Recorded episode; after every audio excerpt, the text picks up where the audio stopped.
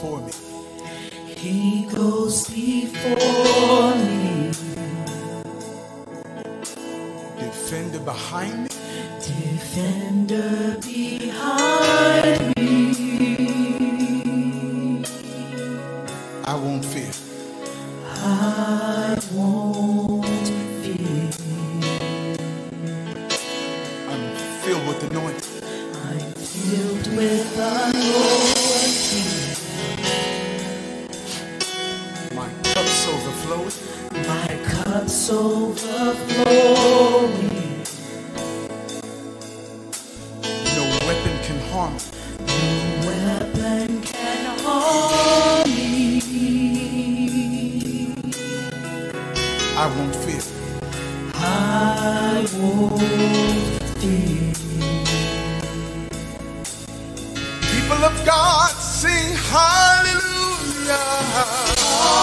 Amen.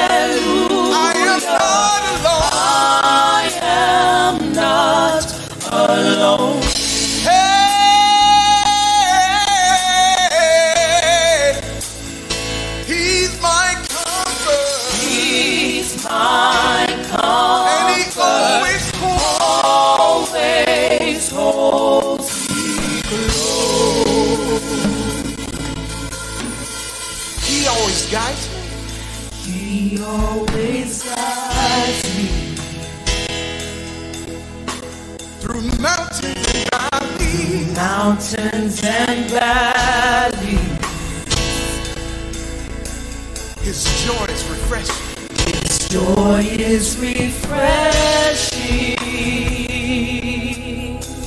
Restores my soul. Restore.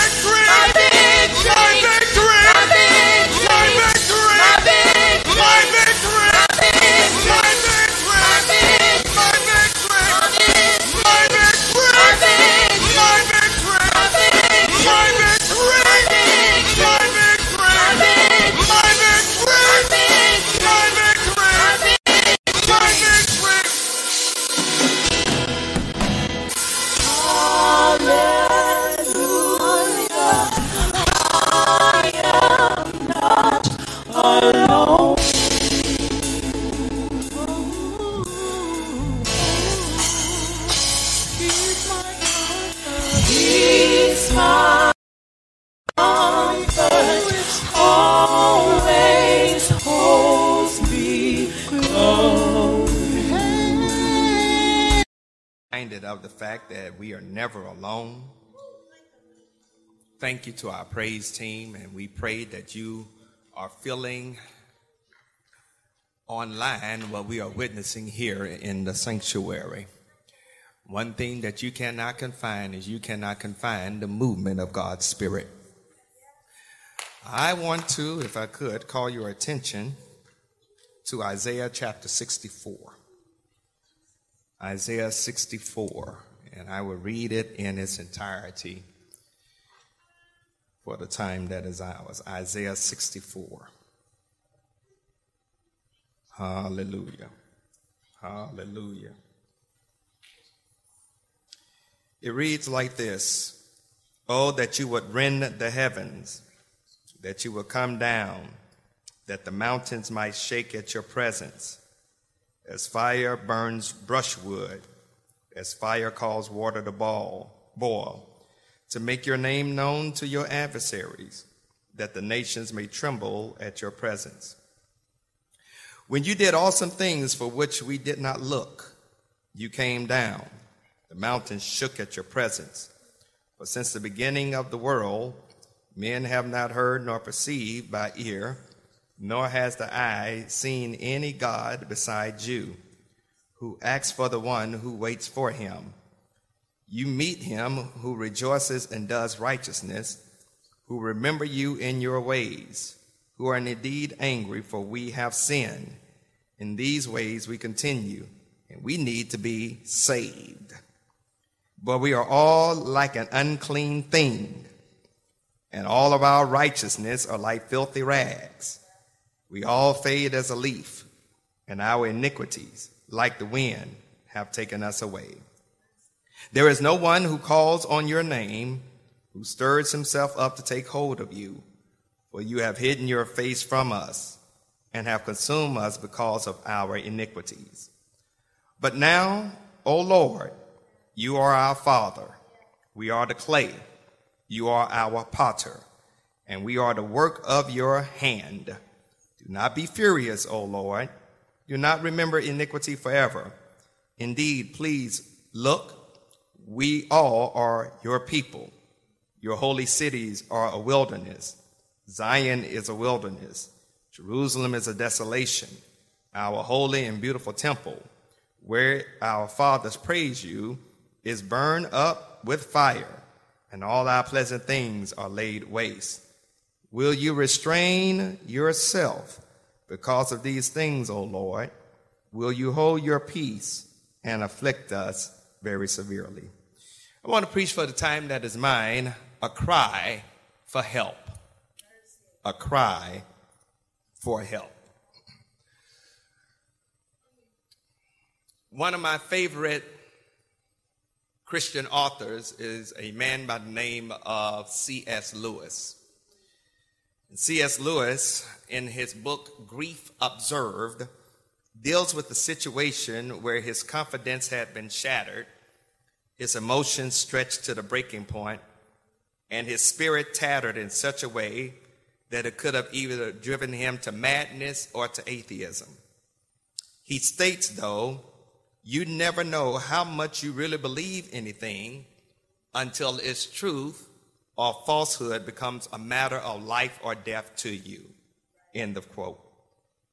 C.S. Lewis makes this statement in reference to the suffering and sorrow that had become the markings of his life. But somehow he maintains faith in God and have hope in his spirit despite his nerve wracking situation. Yet, when you realize how much suffering takes place among humans, from the emotional, psychological, physical, financial, relational, mental, and even spiritual perspectives, it can cause you to question the existence of God, the truth of Scripture, the meaning of life, and the realization of purpose it will make you wonder if faith really counts for anything. When you examine the human species and you think about all that we have gleaned and gained over the arc of history, it's amazing how we're still around. Think about this. In the human species, we think about the country Germany, which gave us Beethoven, Bach, and Martin Luther, the great reformist, that same country also produced Adolf Hitler. The land of Egypt, which gave us pyramids, the earliest expressions of mathematics and spirituality, also produced the pharaohs uh, that enslaved our biblical ancestors.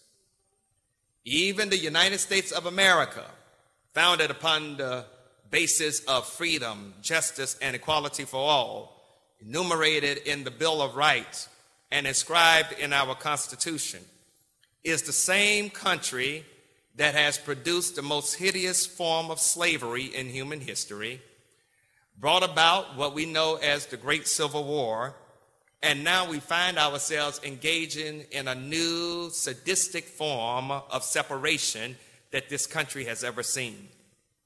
The Republican Party that produced the prudence, intelligence, and integrity of an Abraham Lincoln is now a party that is dancing to the imbecility and ineptitude of a Donald Trump. The Democratic Party that gave us FDR and JFK is now the same party that is stirred in confusion and chaos. It is interesting to note that as human beings, every one of us has wisdom, creativity, and compassion, yet we are competing with deceit, pride, and selfishness. In the best of us, there's some mess, and in the worst of us, there's a little good. Philip Yancey, in his book, Where is God When It Hurts, contends that pain is like us. Up close, pain seems like a trustworthy friend because pain warns us that something is wrong. When you feel pain, it is because your nervous system is working well, firing along the synapses of your nervous network, sending signals to your brain telling you something is out of order. Only God could create something like the human body that warns us we are facing pain. But the problem with pain is how pain does not come to our attention by looking through a microscope, but pain comes to our attention through misery.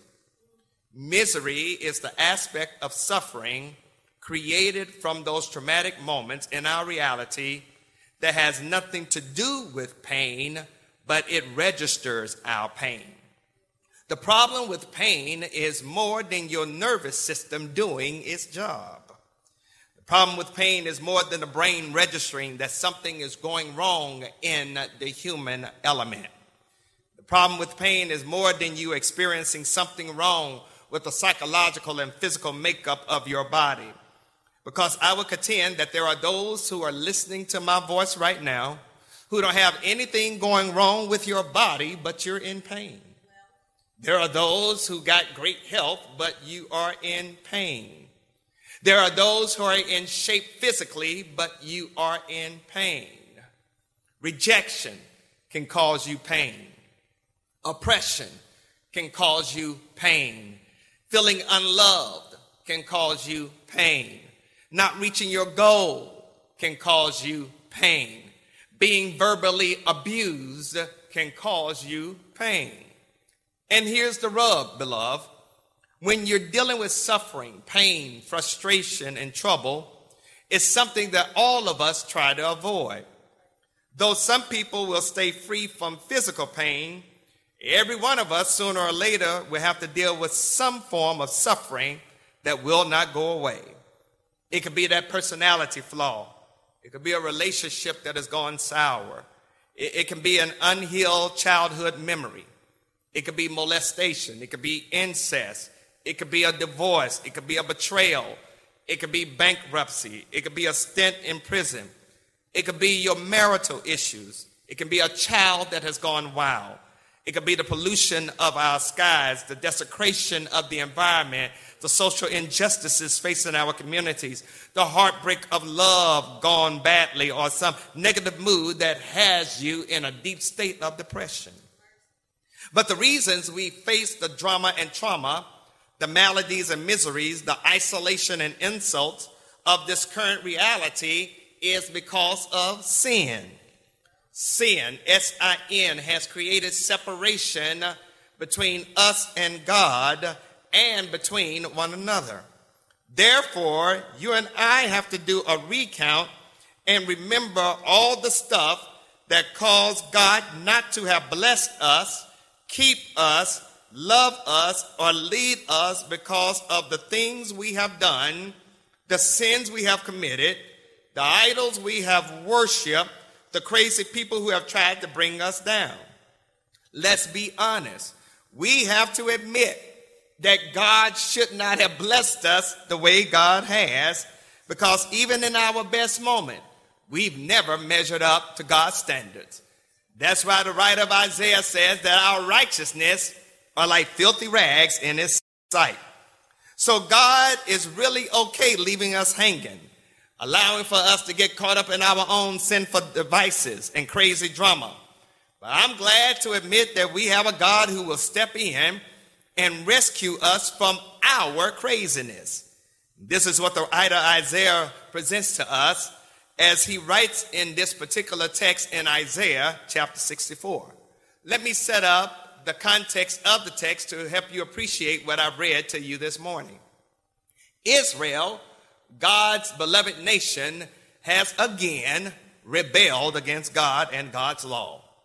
Their spiritual apostasy or should I say their willingness to leave Jehovah and worship other gods puts them in jeopardy of being exiled from the land that God had given them.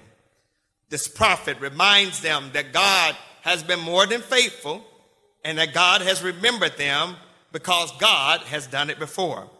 He redeemed them from Egypt and protected them. And when they sinned, God was forced to treat them as the enemy prompting them to recall the days of Moses when they had favor, fire, and force of God's divine providence. The prophet wants to see the display of God's divine power show up like he parted the Red Sea. And so this is a prayer for God to step in, intervene, and show himself mighty and strong. But this is combined with sadness over Israel's current spiritual situation. Israel had sinned. Israel had lost her confidence in God. Israel had turned her back on God, and yet the prophet cries for God to deliver them. The prophet is crying for help on behalf of the nation Israel because Israel don't know how to cry to God for themselves. They, he is crying to God on Israel's behalf because Israel has left God. God was not under any obligation to bless them, protect them, provide for them, love them, heal them, or forgive them. And so the prophet has a heavy burden right now because Israel's heart has become spiritually callous and hardened to the point that they could not even have compassion for the poor or provide protection for the orphans and the widows. I would dare say that when we listen sometimes to these prognosticators from a political perspective, talk about, well, we've only had a little less than 65,000 folks that have died, that should be okay. Bells and alarms go off in my spirit for someone to make a statement like that. Because for me, that seems like their heart has become hardened and their spirit has become callous to the human predicament. He is saddened by the enemies of God who have desecrated and destroyed the temple. He wants God to come quickly and judge the world, showing his divine sovereignty and omnipotence. Israel deserved what they were getting because they had allowed for sin to overtake their lives. But they were hoping that God would not leave them totally. But when they examined the temple and saw the ruins of Jerusalem, the people of God knew that God was highly upset. And I can't blame God. And yet, the prophet cries out for help because he's aware that if God does not provide respite and relief, there's no hope for Israel and she will not have a future. Israel's identity and Israel's future is directly connected to the God of their ancestors whom they have abandoned. Israel broke God's heart. Israel disobeyed God's word. Israel disregarded God's ways. Israel dismissed God's covenant. Israel had forgotten all that God had done. And the unfortunate reality is that some of us act just like Israel. I would dare say that this country has forgotten all that God has done for her, and we have turned our back on the God that has brought us through many dangers, toils, and snares. We do what we want to do because we have no regard for God and the ways of God. We tend to forget that God is not only a God of love, but God is also a God of judgment. I know we don't like to talk about God being a God of judgment, but sooner or later, God's righteousness has to be satisfied. We got some church folks, unfortunately, who will believe and attest to the fact that there is no hell. There are some who philosophically appreciate Christianity and its lifestyle, but they don't care too much about the God of Christianity, and they don't care too much about putting their faith in Jesus. They like this hybrid, syncretized religion. But I want you to know in the text who is crying out for help. It is not the people, it's the prophet. It is not the nation, it's the preacher. And nowadays, we have prophets who are crying out for the help of this city, of this state, of this country, and this world. It ain't the people because they think they can do it without God. It's some preachers and it's some Christians who are crying out for the nation to come and straighten out our mess. God knows we need some help right here and now. Look at all the stuff that we're dealing with. And may I, if I could, do a roll call of the mess that we find ourselves facing.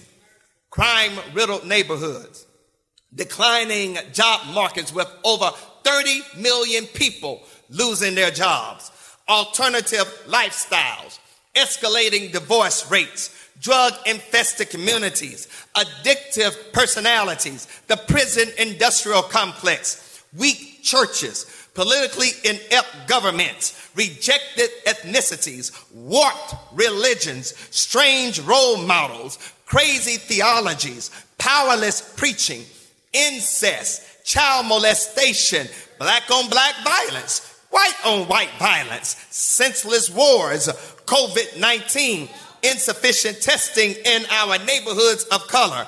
And God knows we need help.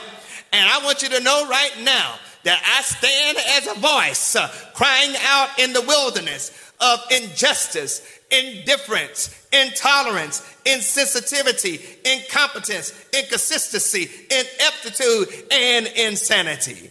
What does this cry for help uh, realize in our world that we need, and why do we need it right now? I want to suggest a couple of things and then I'll bid you all adieu. That first of all, the cry for help is given so we can appreciate the revelation about our God. It's right there in the first five verses. The writer of Isaiah talks about the power of God when he asked God to do something to show God's sovereignty, might, and strength on behalf of Israel. He wants God to perform miracles by breaking mountains in two. He wants God to reveal the same power, energy, and strength that he did when he brought Israel out of Egypt. He wanted to see Israel's enemies decimated and destroyed. This revelation is focused on the power, might, and sovereignty of God. He needs to see the awesomeness, the almightiness, and the attention of Jehovah. The prophet had memory connected to his desire for a revelation. The pharaohs and the Egyptians had learned about the power of God's name in Exodus. The revelation at Sinai, Mount Sinai, made the nation Israel tremble in their sandals. But this new revelation would scare the nations that were coming to power. check out what's happening. Babylon is now on the rise. Nebuchadnezzar is getting ready to come to power. Alexander the Great has not yet emerged. Julius Caesar is yet to be born. But the prophet is looking for God to reveal God's self in a way like God had never done before. However, what I love about God is our God is the God that does not move the way we want God to move. God is the God of the unexpected. For in so many of the plagues, uh, the ordinary curse of nature had been interrupted. He is the unique God, for all the other so called gods uh, have no power. This COVID 19 is a surprise to us, but it is not a surprise to God. This pandemic has not sneaked up on our God. That's why Paul said, Eyes have not seen and ears have not heard, neither hath it entered into the hearts the men, the things that God has prepared for those who love God. In other words, God will move and reveal God's self on behalf of those who are willing to wait on our God. He is also the God of righteousness, caring about the obedience of his people to his word. But the prophet wants God to reveal God's self. But if God does that, check this out, the people might not survive. And the reason the people might not survive is because when God reveals God's self, God has to reveal God's self in the middle of their sins. And if God reveals God's self in the middle of their sins, then that means that God has to deal with their sins because God and sin does not dwell in the same place. God knows how to reveal God's self. And he wants the revelation in the midst of their sin. And God is saying, listen, you don't want me to come down right now in the midst of Israel's sin because if I come down right now, I might have to wipe them out. Because you must understand that I am the God of love, but I'm also the God of judgment. I am the God who is judge and jury. I'm the God who is sanctifier. I'm the God that is holy. I'm the God that is righteous. I'm the God that is merciful. I'm the God that is forgiving. I'm the God that is kind. I am the God of gods. I am the God that is God. I am the I am that I am. And I will reveal myself in such a way that you will be able to handle the essence of my coming. But if I come the way you want me to come, you will not survive because because even your righteousness can't match up to my standards. Ah, let me press my claim. So I move from revelation to reconciliation because this cry is a cry for reconciliation with God. Oh, if you would follow me in verses six to eight, you will see that right now. Given the power of God and given the fact that the people has sinned, Israel had no alternative but to throw herself at the mercy of the court and ask for forgiveness. But this is done in the person of the prophet, like a good defense attorney in the final plea to the jury. Isaiah acknowledges God as being sovereign and God as being omniscient and God as being omnipotent and, and, and God as being omnipresent in relationship to his creation. That's in verse 8. But on the same basis, he implores God to look and see what has happened to his chosen people, his holy city, his sacred temple. It's right there in verses 11. Having pulled out every emotional and rational stop, Isaiah can leave God only with this question God, will you restrain yourself because of these things, O oh Lord? Will you hold your peace and afflict us very severely? Isaiah knows his God so well that he knows that he can count on God moving in love and grace. After all, what creator will turn his back totally on his creation? Uh, what father would deny his children.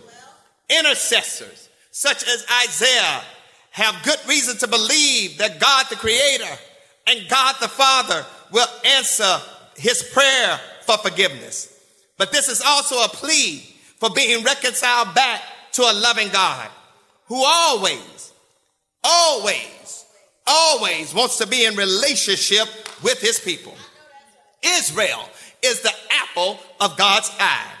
Israel was God's chosen people. And as God's chosen people, they continued to break God's heart. They did not realize uh, how much God loved them because they kept turning their backs on God. They did not love God as much as God loved them. But God did not leave them. Oh no. God did not leave them. And I want to suggest they left God.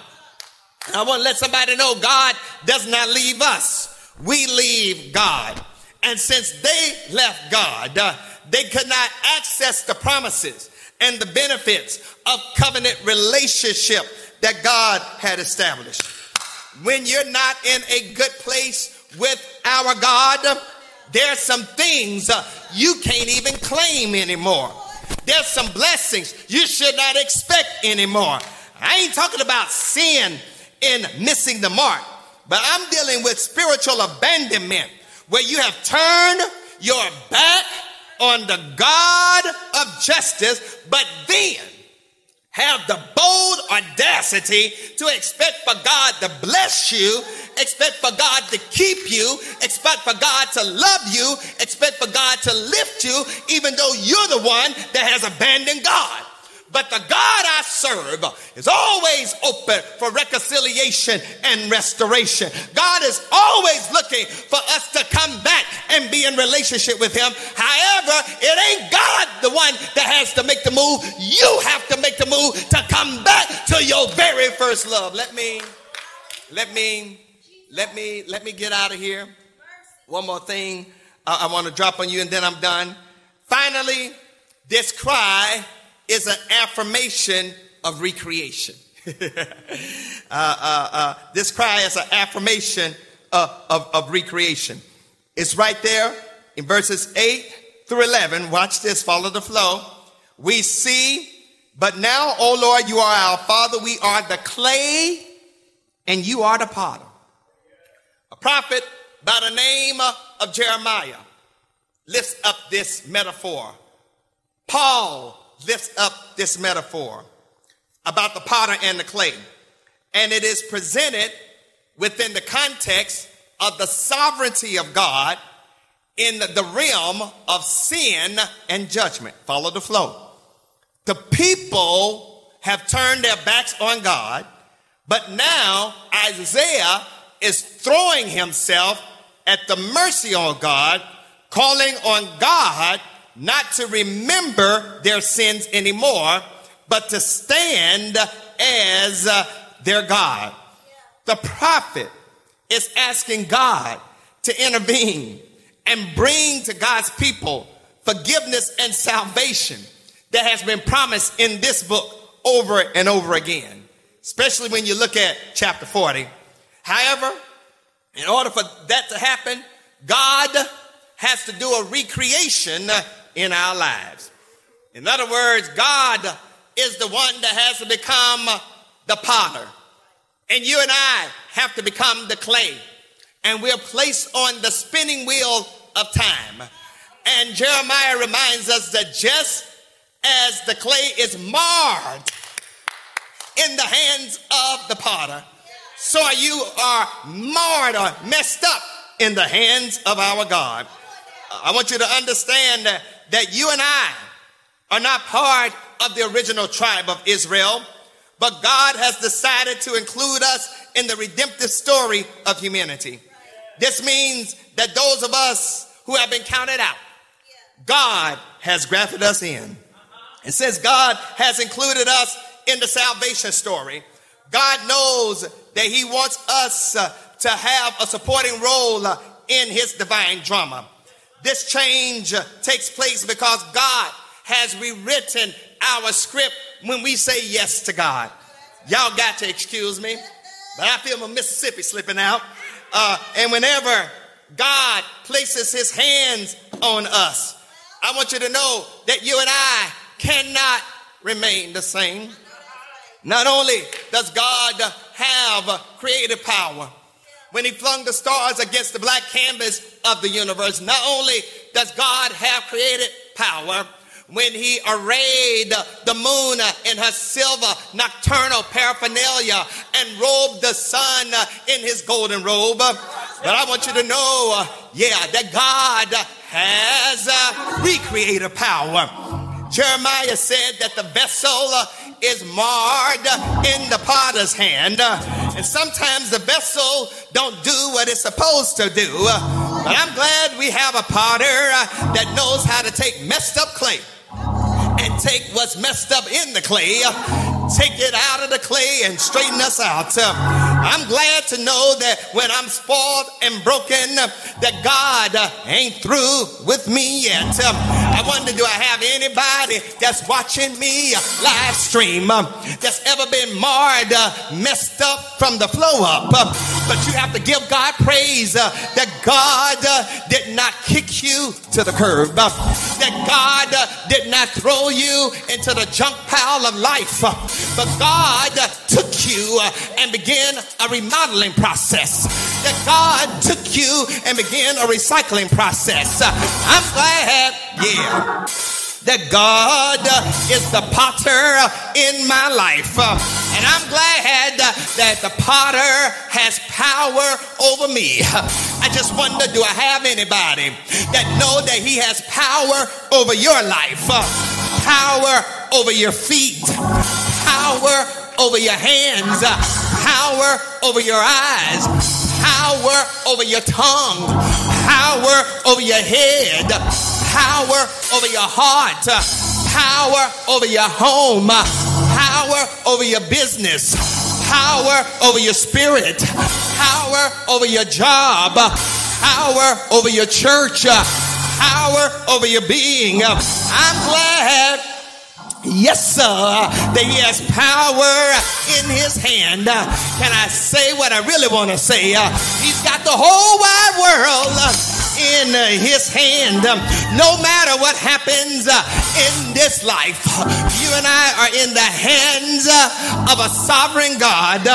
You're in his hands right or wrong. Uh, you're in his hands, uh, rich or poor. Uh, you're in his hands, good or bad.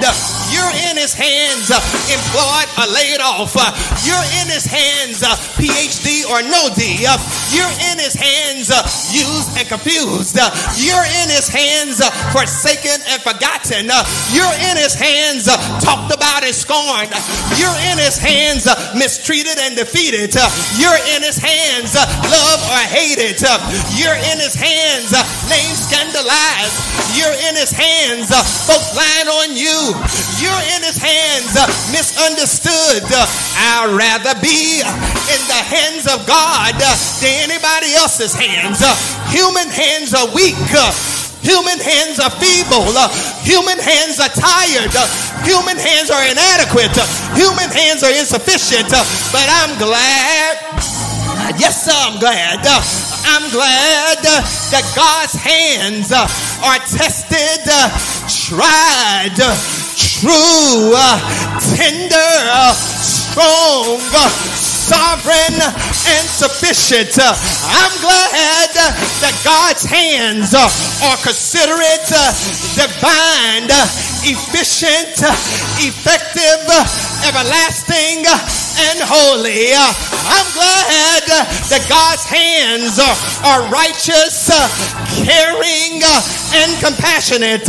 There's something special about the hands of our God. When I'm sick, I may be uh, in the care of a doctor, uh, but I want to be uh, in the hands of God because there's healing in his hands.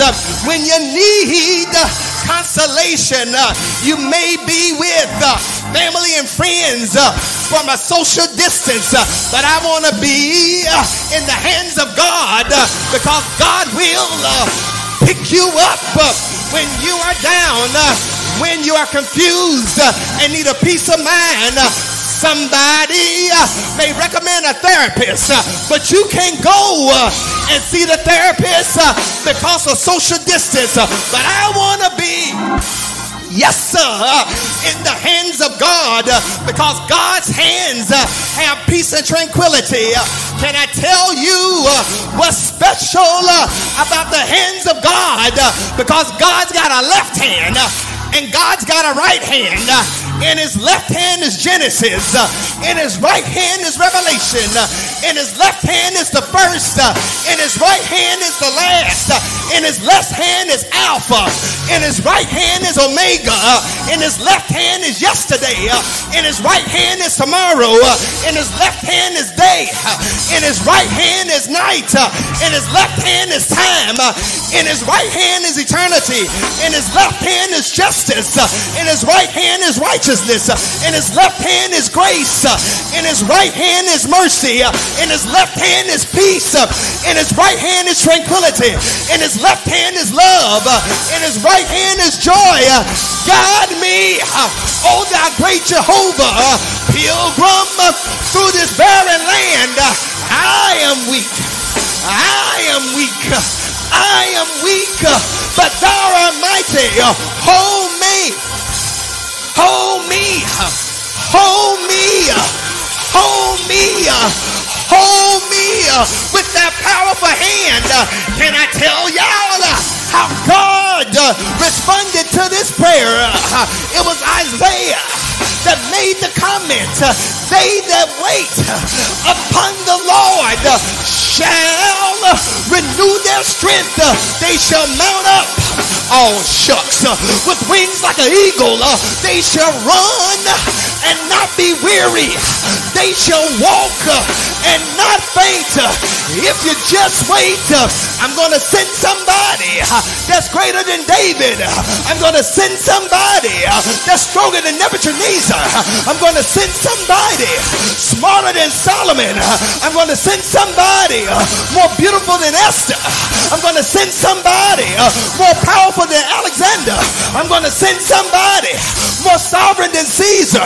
I'm going to send somebody a whole lot better than Trump. McConnell, Schumer, uh, and Pelosi. Uh, I'm going to send someone uh, who can deal with depression, uh, take the sting out of death, uh, overcome the grave. Uh, I'm going to send uh, my son named Jesus, and he shall give himself and make us right. I don't know about anybody else, but I can say, like the psalmist said, I will lift my eyes unto the hills from whence cometh my help. helper, My help, my help, uh, my help uh, comes from the Lord uh, who made the heavens uh, and the earth. Uh, Somebody give him praise. Uh, Somebody give him glory. Uh, Somebody shout amen. Uh, Is he worthy? Is he worthy? Is he worthy? Say yes. Say yes. Say yes.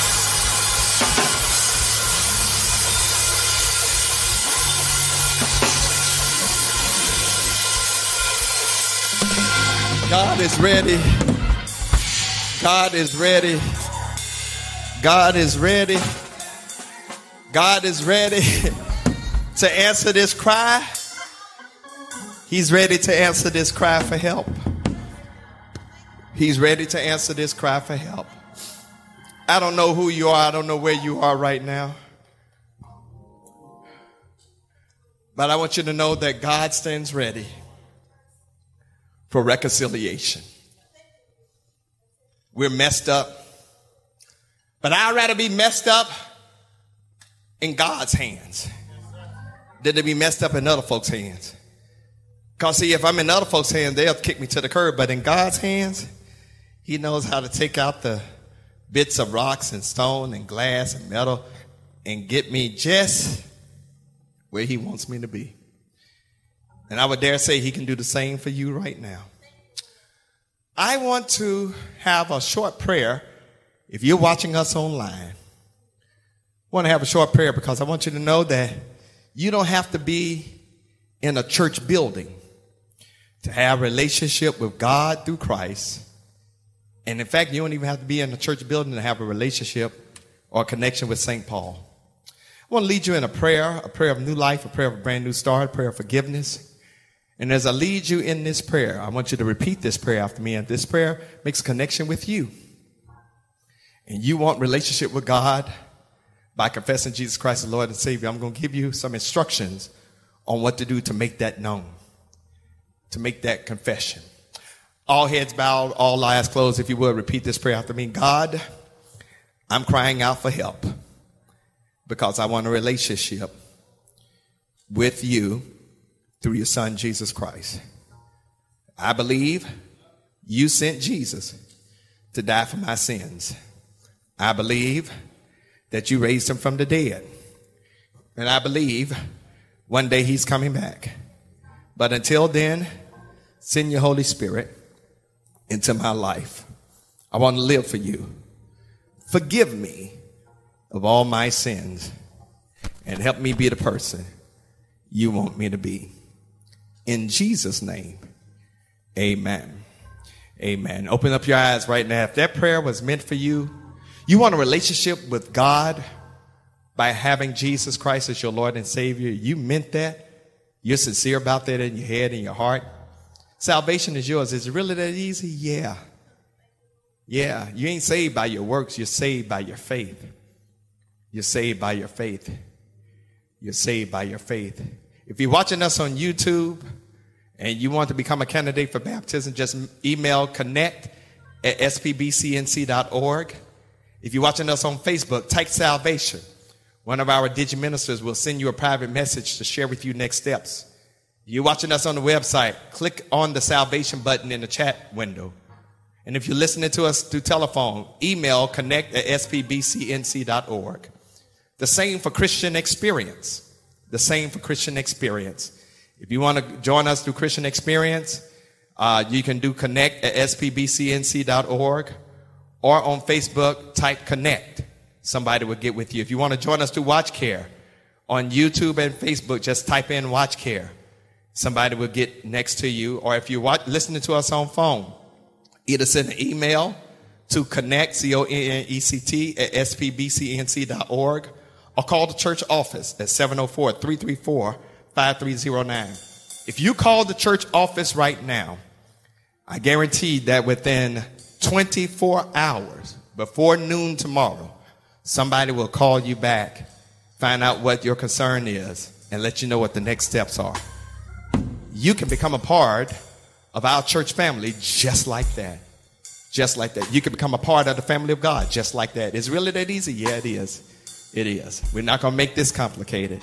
And we'll let you know what next steps will be. We want to thank you for joining us. We ask that you all will continue to pray for us and the work that we're doing as we continue to minister and maintain connection here at St. Paul as well as with our community and serve our community during this time of pandemic. And so as we get ready to close out, I'm going to close us out with a word of prayer and a benediction. And we pray you will have a strong, blessed week. Let's bow our heads. God, we thank you for answering our cry to help. And as we get ready to leave from this place, but never from your presence, keep us in your sovereign care. We thank you, O oh God, for song, scripture, prayers, meditation, and word. And now, God, empower us to do that which we have heard and which we have experienced so we can become a bright light in a dark and dismal world. Dismiss us from this place, but never from your presence. And now to him who is able to keep us from falling and present us faultless before the presence of his glory. With all exceeding joy, telling wise God be glory and majesty, dominion and power, both now and forevermore. Amen. May God bless you. May God keep you. May God continue to allow his light to shine upon you. I love you. I miss you all.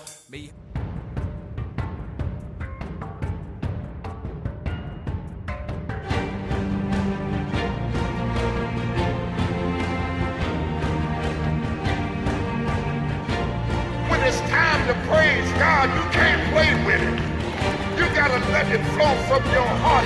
And I thank God for the rock today. I thank God for his presence. I thank God for his power. I thank God for his. Don't believe, I don't believe that he brought me this far to leave me. You ought to tell somebody. uh,